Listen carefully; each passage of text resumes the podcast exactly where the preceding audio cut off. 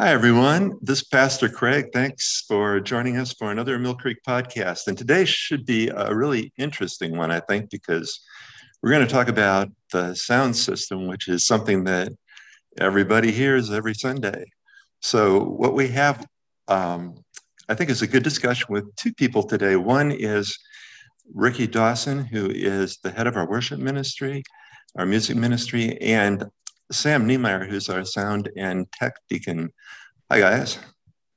Hey, Hola. How's it going? Going great. I'm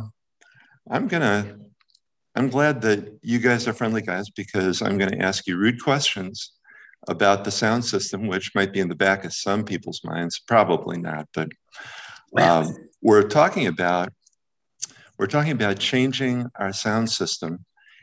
And one of my questions is, why? Why now? It's not a budgeted expense. Why don't we just wait for it to break and then fix it?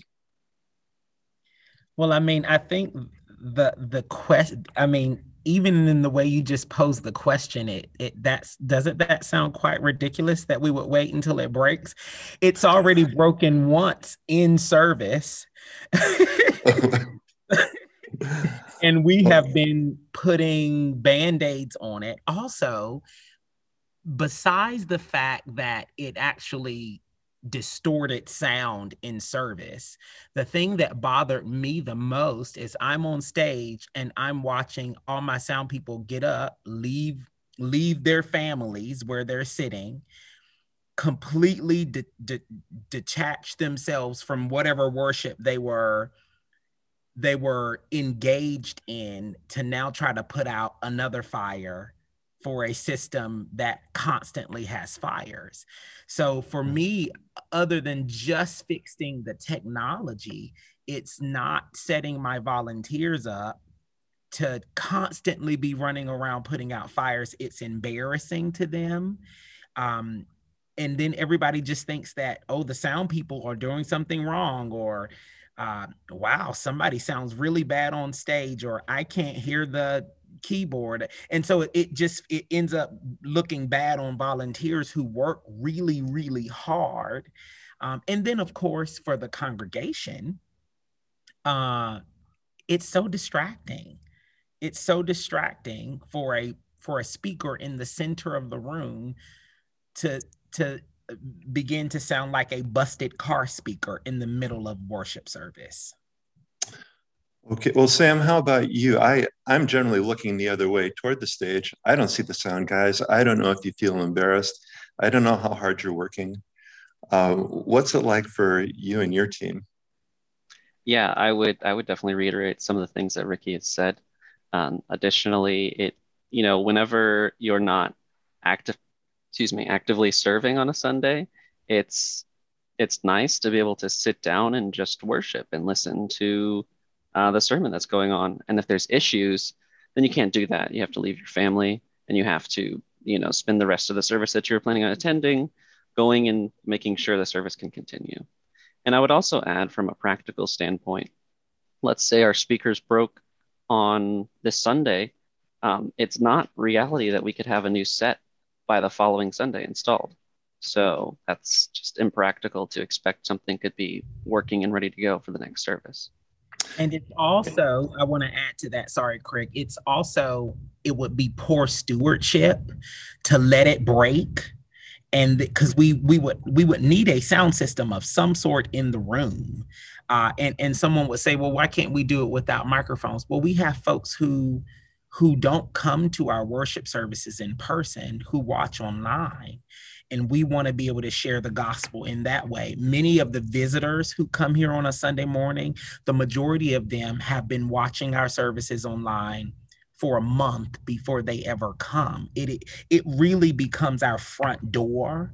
In a lot of ways, people aren't just visiting churches that they've never Facebook stalked before, right? And so technology is just a part of our life now, and it would be poor stewardship to let it break, and then we'd be spending extra money trying to bring in something temporary until we could get something permanent. And so we've been spending everything we're going to spend now to fix it, plus getting a temporary system, and that'll just be really poor way to spend our money. Yeah, so it's not like my car waiting for something to get broken, taking it in, getting it fixed overnight. No. It's a long process. Yes. Okay. Yeah, well, thanks for that. And I imagine that when we do get it fixed, that we're going to, I've heard that we're going to try to upgrade the sound a little bit, upgrade the system. Is that really necessary? I mean, it's plenty loud to me. These questions are so funny. So it's not a question of loudness, right? So first of all, our speaker configuration in the room actually doesn't work for this space. Our space, excuse me, our space is really wide, and the way that our speakers are directing sound creates some spots that are really loud, uncomfortably loud, some spots that are really quiet, some spots where if you're sitting on the side of the stage where the acoustic guitar is playing, if they're just finger picking lightly under a prayer, the person can't even hear the prayer coming through the worship, through the sound system, because there are dead spots all over our worship center. Also, it's not an issue of loud, it's an issue of frequency. Sometimes people say, oh, this is so loud. And it's because, and I'm not saying that they're wrong. What I'm saying is I want to translate what they're saying and better understand it because I know more about the science of sound. We could actually, not saying that we're going to do this, but we could actually play our music louder if we had a better sound system that was not putting out harsh frequencies. So sometimes people are feeling something uncomfortable, and the best way they know to communicate it is it's too loud, when really we're, and I know this is going to sound crazy, we're probably just a few decibels higher than a hairdryer. But it's frequencies that are cutting through that are painful. And I've experienced that in our worship center. When we did our outside service, this can happen with any system. When we did our outside service during Jeremy's sermon, it was painful for the first 10 or so minutes until the sound folks worked it out. So, Sam. Yeah, and I would like to specify a little bit on some of the things you're saying. Absolutely, there are some painful frequencies going on, just due to the configuration and the placement of the speakers.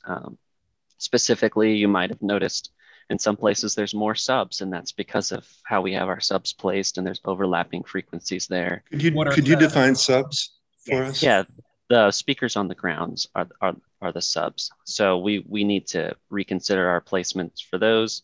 And they put out low sound. Correct. Yeah, those are going to put out your lower frequencies, maybe like your kick drum and bass guitar, and some of the sounds that you might feel instead of hear.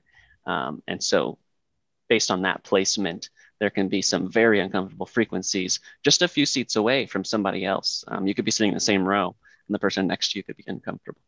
So the same thing can happen for the speakers that are being flown as well as the speakers on the ground. Yeah. Somebody might have the question that they've been coming to Mill Creek for a decade and it hasn't sounded that bad. Now maybe it does, but has anything changed?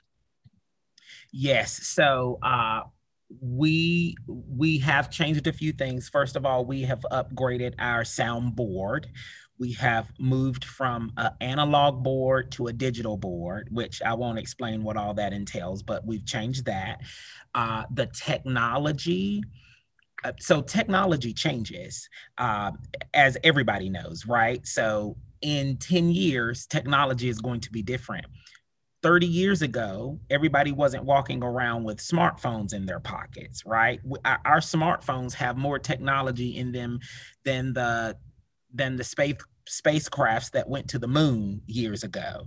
So technology changes. And so we used to have stage monitors on the stage, and they looked like little black boxes. And that was so that the musicians could hear what was being played, because the musicians are actually behind the speakers. We can't hear what's coming out of the speakers. So we have to have our own speakers or our own way to listen on stage. Well, sound has just moved away from stage monitors. Some folks still use them, but sound has really moved away from stage monitors to in-ear monitors. So that's what those headphones or earbuds you see folks wearing on stage, where we mix our own sound. What that means is everything that's happening on the stage, we create a mix of that in our ears. So I can hear as much piano as I like, or as little piano as I like. I can hear as much myself, etc. So what that does, the benefit of that is it eliminates stage volume, excepting for acoustic things like acoustic guitar or kick drum. So all of that volume is gone. And that's so helpful to our sound folks who are trying to mix the room. So when we used to have 6 different floor monitors and 80 decibels coming out of each monitor, 80 decibels of sound, hitting the musicians. First of all, that's unhealthy for our hearing, because that monitor is only on one side. So our one ear is getting blasted with 80 decibels. And that's just sometimes that's what placement allowed. So that was unhealthy. Now we can not only eliminate stage volume, but we've got mixes in our ears that we can play both ears, so that's more healthy, and we can play it way lower than 80 decibels. So, but what happened then is you remove those stage monitors, and now you have 80 times 6 less decibels in the room. And those monitors were bouncing off that back wall, and bouncing in, that sound was bouncing into the worship center.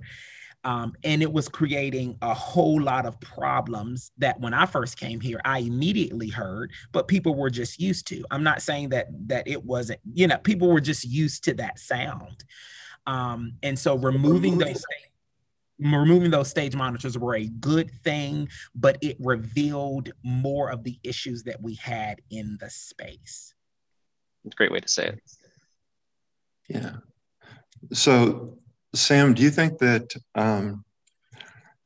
people, just laymen, not musicians, once we get the sound system fixed, will they notice a difference when they're in the room? Yeah, I would say absolutely so, because based on where you're sitting is not going to change what you hear from week to week. You're not going to have a different experience for somebody that's sitting directly in front of the speaker as opposed to somebody who's sitting in between them. So I think that perhaps, somebody sitting in your assigned seats, as we like to have in Sunday morning service, and you have to move somewhere else, you could have a vastly different experience. And we don't want that to happen for guests who are trying us out for a couple of weeks and things like that. Well, I also think that I've gotten so many times people say, I can't hear the melody. So Brooke Krause usually sits in the center or on one of those side sections right beside center. And sometimes I would be sitting, everybody knows where I sit when I play cajon and kick drum, at the right side of the stage at the front. Brooke Krause would be right there in front of me. I'm talking less than 10 feet away. And she could not hear me singing melody. And I would watch her go to the back and ask about it. And there was nothing that the sound person could do because of where she was sitting. She was not, one of my worship team members, Laura, she would say where they sat, she said, yeah, I can never hear you singing, Ricky. And do you all know how loud I am?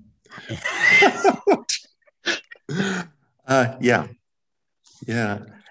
Well, okay, so it sounds like people will be excited when they hear it, because things won't be too loud, too soft. It'll be the same wherever they sit.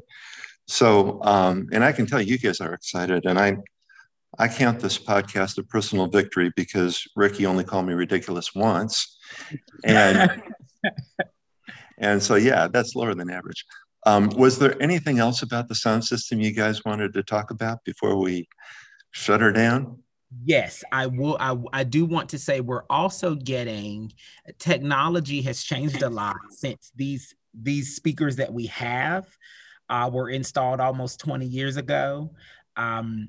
And so the speakers we're getting are, the quality of the sound they will produce is just light years above what our speakers can produce. And I'm not expecting everyone to be able to make that differentiation, but I do think most folks will be able to hear that there is a better separation of frequencies, meaning high frequencies have a better chance of being heard, and your high frequencies are where the melody is, or where the piano is, or where the violin is, or sometimes where the acoustic guitar is. So it's just going to be an all-around better experience. Now, of course, I think that one of the most important musicians in the room is not on the stage. It's the sound person, because the sound person is taking everything that we are doing and putting it together. The sound person is like a cook. They take all the ingredients, they put it together, and then they present you a finished product. That's what the sound person does. And so that's why trained sound people who know what they're doing and know what they're looking for is so important, because it doesn't matter how good or bad the team is. The sound person it does matter, but the sound person really controls what the congregation is hearing. And now our sound people are just going to be working with so much better material, so much better equipment. And so that's really exciting. Yeah. Thanks. Sam, anything extra for you? I don't have anything extra to add there. I love what he said. Yeah. Providing us with the right equipment is going to allow us to remove a lot of distractions that could come into the service. And so if we're well equipped there, then I think those things are going to happen and people are going to notice. Yeah. That's great to think about the distractions. Well, I really appreciate all the work that you guys have done in working through what we need to do with sound and doing some research. And I hope that this is something that we can all hear sometime soon. I don't know. I know that's out in the future, but thanks for being with us today. Salam. Yeah. And thank you, congregation, for all the ways that you give, because it is making this upgrade possible. So we love you. We thank you. Hey, good way to end. So long, Sam. All right. See you later. Bye.